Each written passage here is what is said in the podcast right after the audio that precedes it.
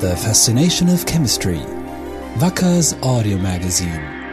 A warm welcome to the eighth in our series of podcasts. Once a month, we explore the exciting world of chemistry.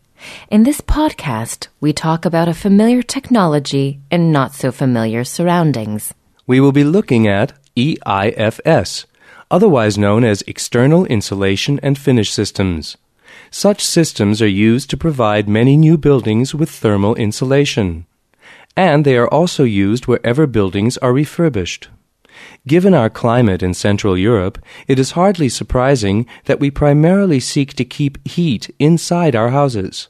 Without insulation, the warmth produced gradually by the radiators would escape again fairly quickly through the walls and drive up our heating costs. In this podcast, we are not going to revisit familiar terrain. Instead, we will be looking at the Middle East. As you can well imagine, in countries like Syria and the United Arab Emirates, insulation is not so much important in the winter as it is in the summer. In other words, keeping heat out is more important than keeping it in. But there is more to it than that, as we will find out from Demetrius Mucius. Mucius is head of Wacker Chemicals Middle East, which is headquartered in Dubai. Surely they don't do much heating in Syria, do they? The area bounded by Syria, Jordan, Lebanon, and Israel is called the Levant, and snow in winter is a very real possibility. It's a fairly rare occurrence, of course, but the temperature has been dropping toward the freezing point for some time now, and the population needs to turn on the heating. In addition, the air conditioning in these countries runs continuously for at least eight months a year. I see. So that's why you need thermal insulation in the Middle East, too.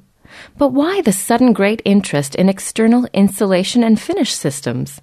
Mucius told us of a government announcement that the cost of heating oil was to be doubled. This inspired us at Wacker to discuss efficient thermal insulation and energy saving systems with the Syrian National Energy Research Center, or NERC. These systems would help offset the impending rise in heating costs.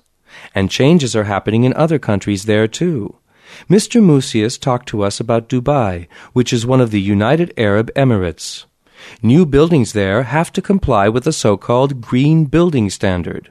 This means that, among other things, new buildings must be thermally insulated, which is why Wacker is actively promoting external insulation and finish systems in Dubai too.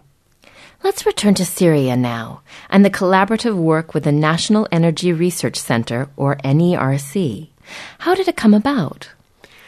Mucius and his colleagues contacted the NERC about a year ago to draw their attention to the efficiency of external insulation and finish systems, to explain how it works, and to create an awareness of the need for quality.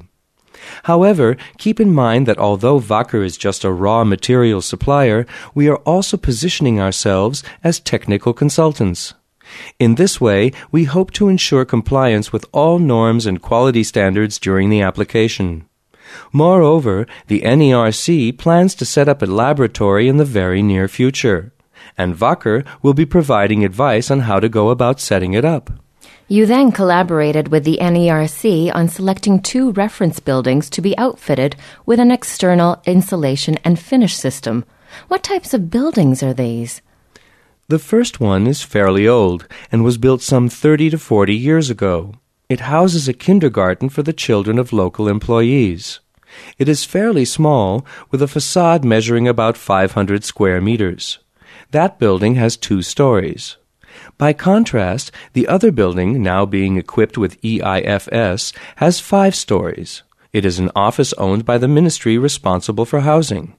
Its facade covers some 2,000 square meters, roughly four times the area of the first one. And exactly which Wacker products are being used there? The adhesive mortar used on these buildings in Syria is a sand cement mixture containing certain additives, one of which is Wacker Vinnapas dispersible polymer powder. These additives enhance specific properties, such as adhesion to the polystyrene panels and flexibility. Not only that, and this is something that building developers initially find hard to believe, but Vinnapas makes the wall more durable. Durability is measured by the so-called indentation test. In this test, a steel ball is dropped from a specified height onto a test wall. Tests like these have shown that external insulation and finish systems made with Vinnapas are capable of withstanding strong forces. The formulations for Vinnapas are developed by Wacker and Burghausen.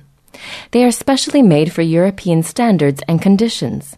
Do they need to be adapted to regional conditions? Local cement and sand are not standardized to the same extent they are in Germany. Mr. Mucius said that the chemical formulation had to be completely revised to adapt it accordingly. Once the right formulation has been found, the external insulation and finish system can then be applied, just as was done with the two reference buildings in Syria. What sort of savings does an EIFS offer? Wacker has conducted numerous studies in recent years of the potential savings of such systems, for example in China. On the average, it can be said that an external insulation and finish system cuts energy consumption by at least 40 to 60 percent. In Syria, it will be a year before we find out just how efficient it really is under those specific conditions. What is Mr. Mucius's assessment of the market potential for Wacker in the region now that the reference project in Syria has seemingly been well received? Mucius is confident that the project will set a trend for the regional market. Once Syria and the United Arab Emirates have taken the first step, the other countries in the region could soon follow suit. For example, Wacker will be in Jordan in May, co-hosting a seminar on this application with the authorities and architects. And it was recently announced that Jordan plans to conduct its first EIFS project. Exact details, such as the size of the building, are not yet known, but this too is a step towards widening the use of EIFS in the region. So, thermal insulation in the Middle East is definitely a hot topic. Thanks to our experts. That's all for this month from the Fascination of Chemistry. You'll find more information on the internet at www.wacker.com slash podcast. Tune in next month. Until next time. Wacker. Creating tomorrow's solutions.